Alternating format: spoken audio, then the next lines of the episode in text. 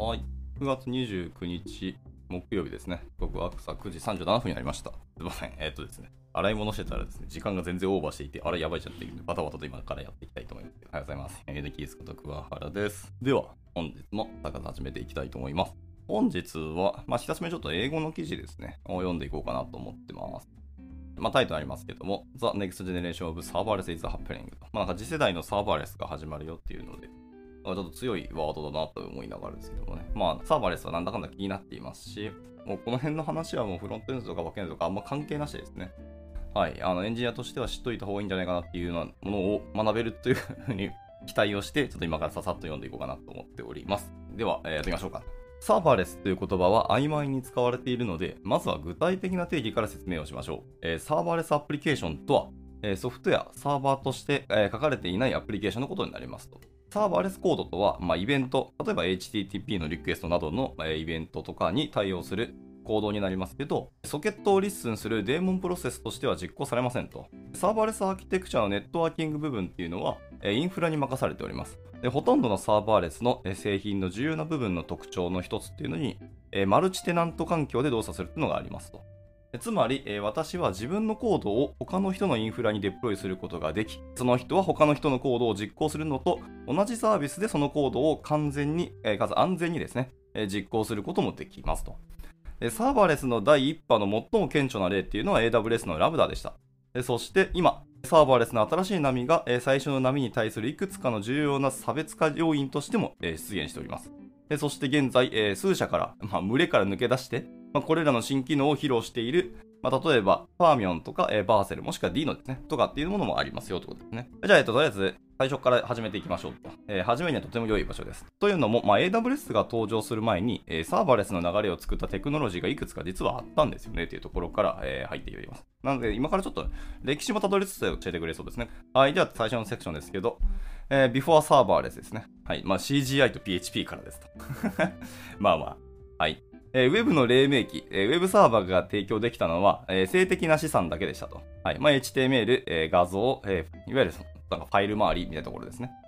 えー、しかし開発者たちはオンデマンドで実行され、えー、出力として HTML または他のウェブファイルとかのタイプを生成できるコードの断片を書く方法というのを求めておりましたと。えー、で、コモンゲートウェイインターフェース、まあ、CGI ですね。というプロトコルは、ウェブサーバーがそのようなプログラムを実行するためのシンプルな標準というのを定義しました。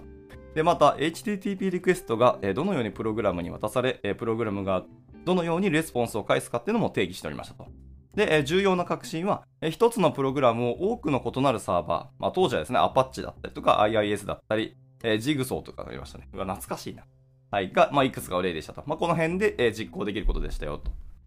はい。まあでもこういうことができて、CGI というのは世間を一時代を築いたと言っていいと思いますし、いまだにですね、CGI で動いているプログラムとかシステムとかサイトって全然日本ってまだあるんですよね。っていうので、CGI って逆に言うとそれだけあの世間に浸透したんだなっていうのは、これでわかりますよね。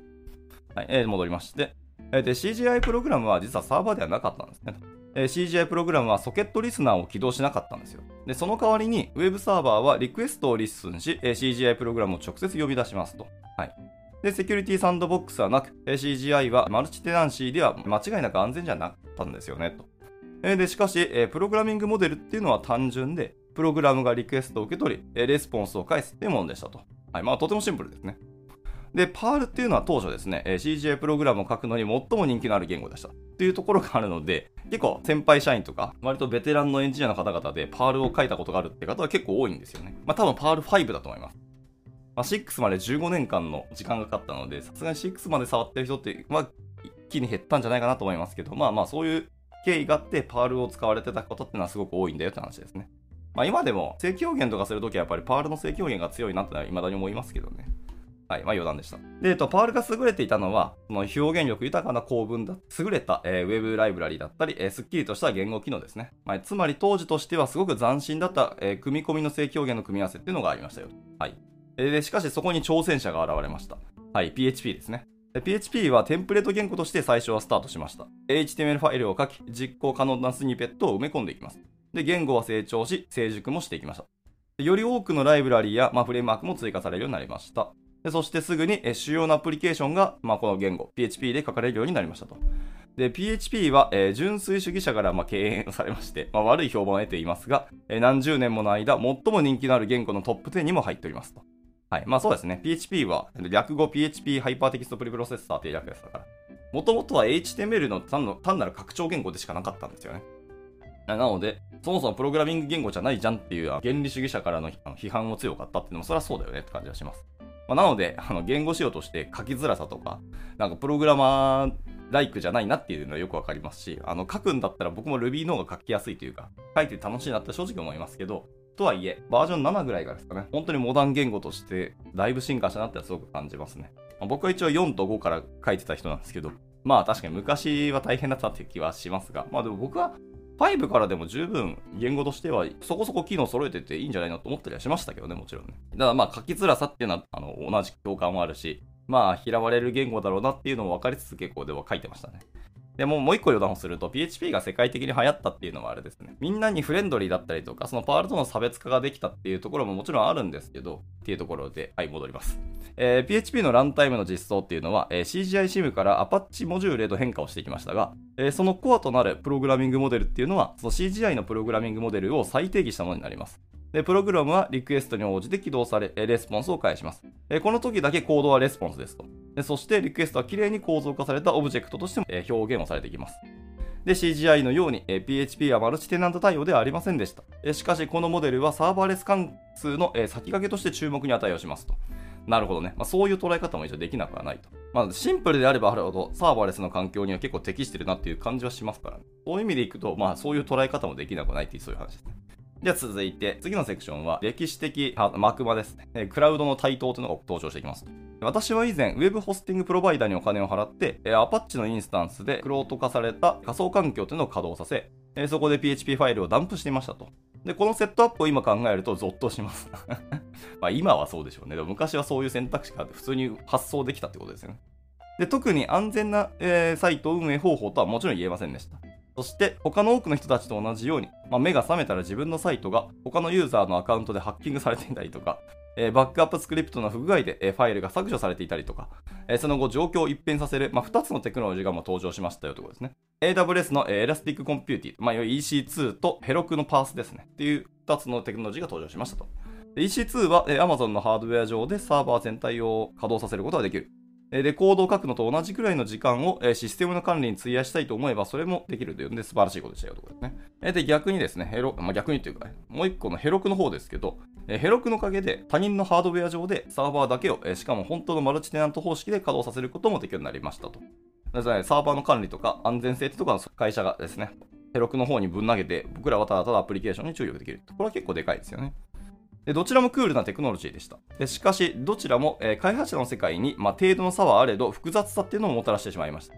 ヘロクは開発者のセルフサービスを実現し、それは素晴らしいものでした。えしかし、そこで実行するために書かなければならないコードは、え CGI や PHP の時代に書いたコードよりも間違いなく複雑になりましたと。えどちらの場合もコードだけでなく、えーウェブサーバーも管理しなければなりませんでしたけど、ヘロクって今ウェブサーバー管理しなくていいんじゃないかなするんですかね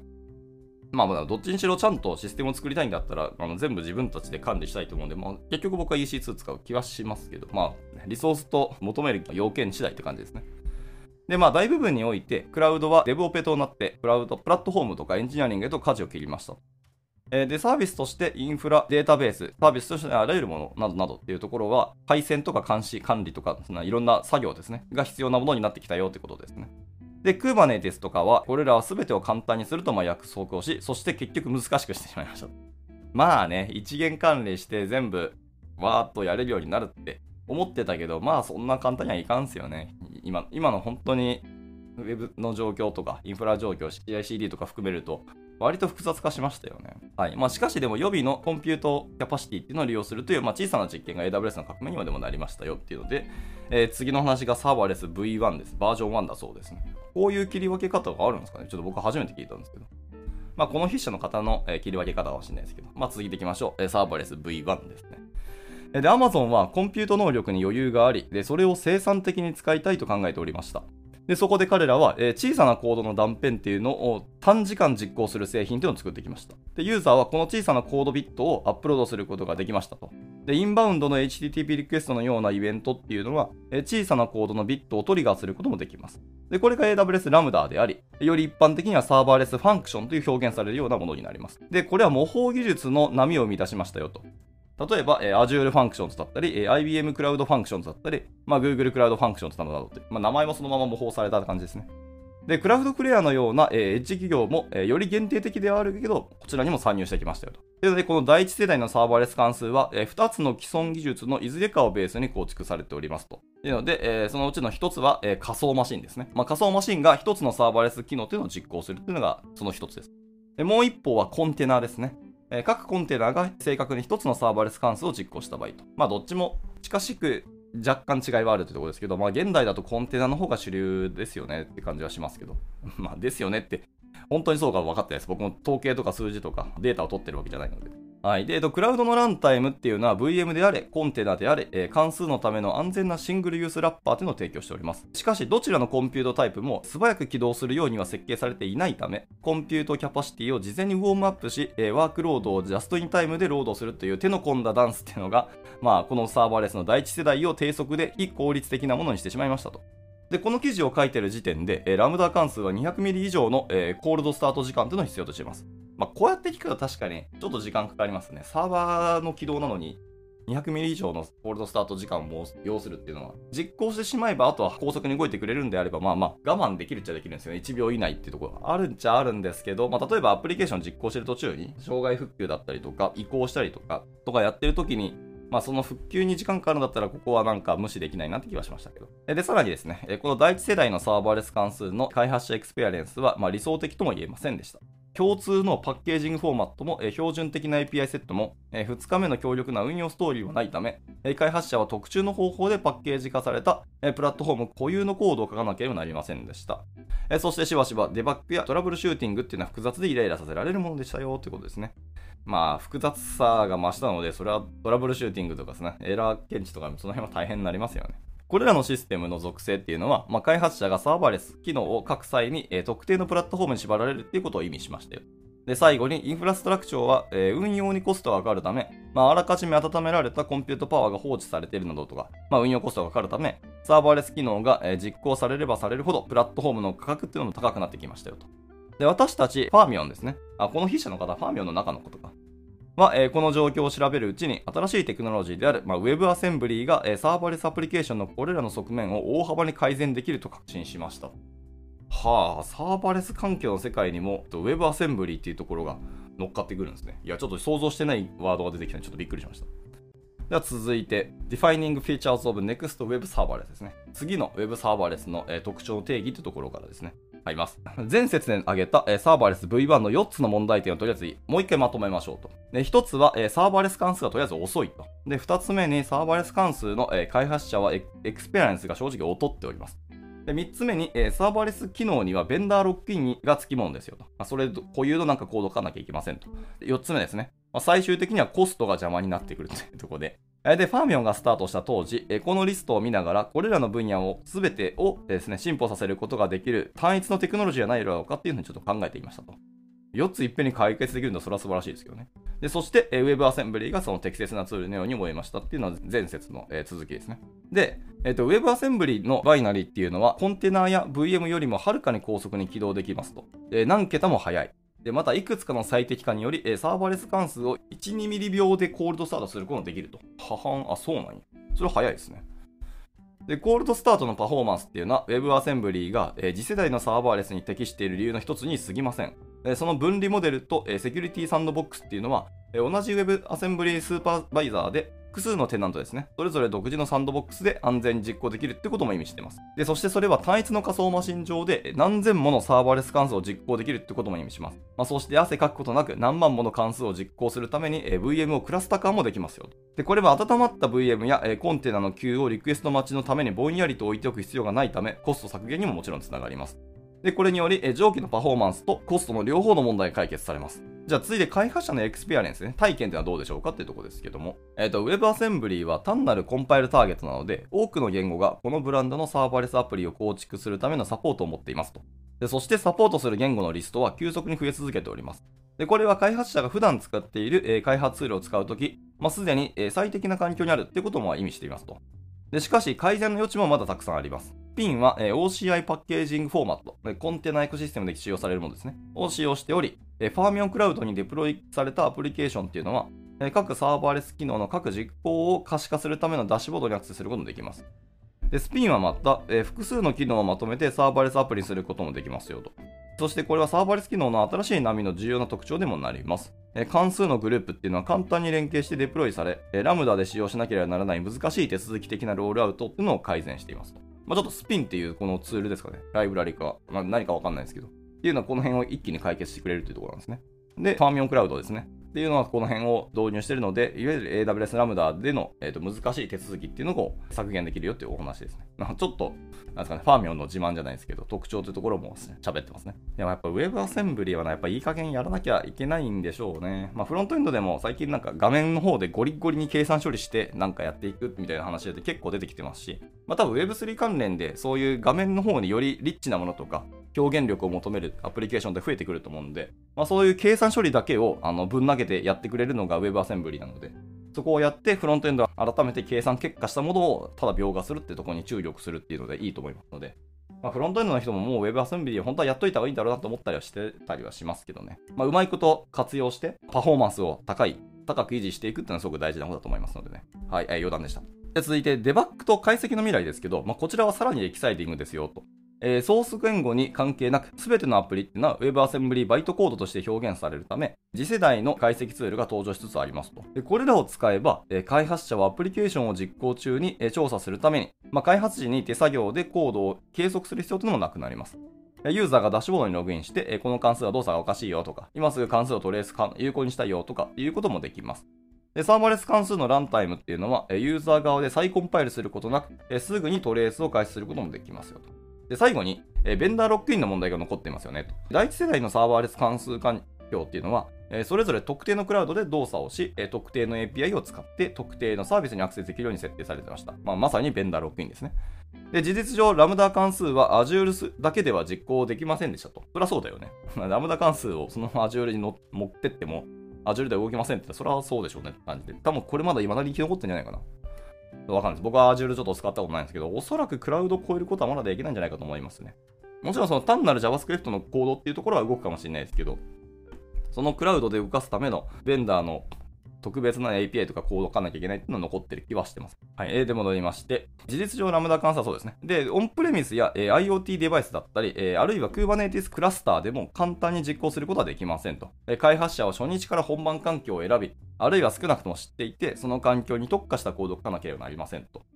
はい。まあ、Kubernetes ですもんね。まあ、結局コンテナなので、コンテナであれば動く気はしますけど、そのコンテナの中のコードが動かないとかってちょっとあるんですかね。僕はその K8S を使ったことがないんでちょっとわからないんですけど。で、まあこれはサーバーレスの精神に反するっていうのがまあ私たちの答えで、開発者はデプロイ環境についてできるだけ知らなくていいはずなんですよね、本来は。デプロイは、運用の問題になります。そして運用チームは開発者にアプリの書き換えを要求することなく、ニーズに合ったデプロイ環境を自由に選択できるべきだっていうのが、まあ、そうその通りだと思いますね。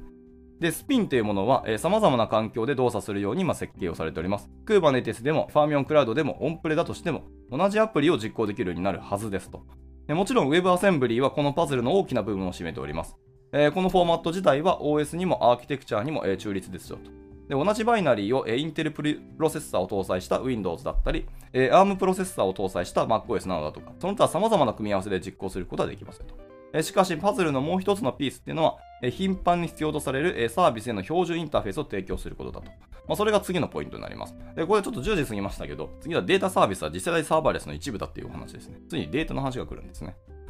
で、ヘロクっていうものは開発者のセルフサービスプラットフォームの典型的なケースでした。独自の言語を持ち込めば、わずか数コマンドでヘロクのプラットフォームにデプロイできます。しかし、データベースが必要な場合、自体はちょっと複雑になっていきますよと。で、第一世代のサーバーレスでも話は同じです。データベースや、えー、パブサブ、キーバリューストレージだったりとか、オブジェクトストレージを追加するとなると、まあ、結構力仕事っていうのは全て開発者次第になりましたと。はいはい。まあ、なのでこの辺が職人を生んでしまいますよね。で、ローカル開発では、えー、ローカルデータサービスをセットアップする必要もありました。自分のラップトップが依然、えー、ポスグレサーバーだったり、 Redis インスタンスなどの、まあ、ホームにもなってしまいましたと。そして開発者は接続情報を注入し、えー、ローカルアカウントを管理し、えー、Git に認証情報を漏らさずに、これら全てを行わなきゃなりませんでしたと。確かにね。割と考えること多いですね。で、ステージングにデプロイをして、え次に本番にデプロイするとき、えクラウド側でも同じように運用のダンスをしなきゃいけないと。アカウント管理ですね。接続管理、構成管理、そしてもう一つ、すべての開発者の開発環境とステージング及び本番環境との間の機能の同等性ですよね。まあ、環境変数だったりなんだったりっていう、この辺の同等性ですけど、まあ、これがすごい大変なんですよね。で、次世代のサーバーレスによって、そのようなことが全てなくなるとしたらどうでしょうかと。えー、今年初めにキーバリューストレージを導入したとき、えー、我々のゴールはそのような体験を提供することでしたよと。で開発者がキーバリューストレージを取得するために必要なのは、スピン .toml でそういうことを設定するだけですよと。はい、はい、トムルファイルか1本書きゃいいと。で、スピン自体が自動的にローカル用のキーバリューストレージを作成し、開発者はそれを管理するために何かをする必要というのは最もありませんと。でプロミスもないし、接続文字列もないし、アカウントもユーザー名もパスワードもパーミッションもありませんと。ほんまかいな。それすげえな。めちゃめちゃ楽っすね。はい。で、えっと、開発者が Fermyon Cloud にデプロイするときはっていうことなんですけど、まあ、それも同じことですよね、と。えー、 Fermyon Cloud っていうのはアプリのためにクラウド内で、えー、可用性の高いキーバリューストアっていうのを作成します。そして、えー、もう一度開発者はそれを管理するために何もする必要はありませんよと。で運用チームが別の環境でスピンのランタイムをセットアップするとき、チームは Redis や Cosmos DB、あるいはカスタムのものなど、独自のバックエンドを持ち込むということも選択できますよと。でそしてコードに、一度も変更を加える必要はない。開発者はバックエンドの設定に触れる必要がありませんよと。でこれによって開発者にとって非常にシンプルになります。キーバリューストレージの使用は突然、オープン、ゲット、セット、デリートのようなほんの一握りの API コールに削減できますよと。まあ、もちろん考えなくてよくなったっていうのは素晴らしい話ではあるんですけど、個人的には触れるようにもしておいてほしいとは思うんですけど、多分触れるんですかね。ここが気になります、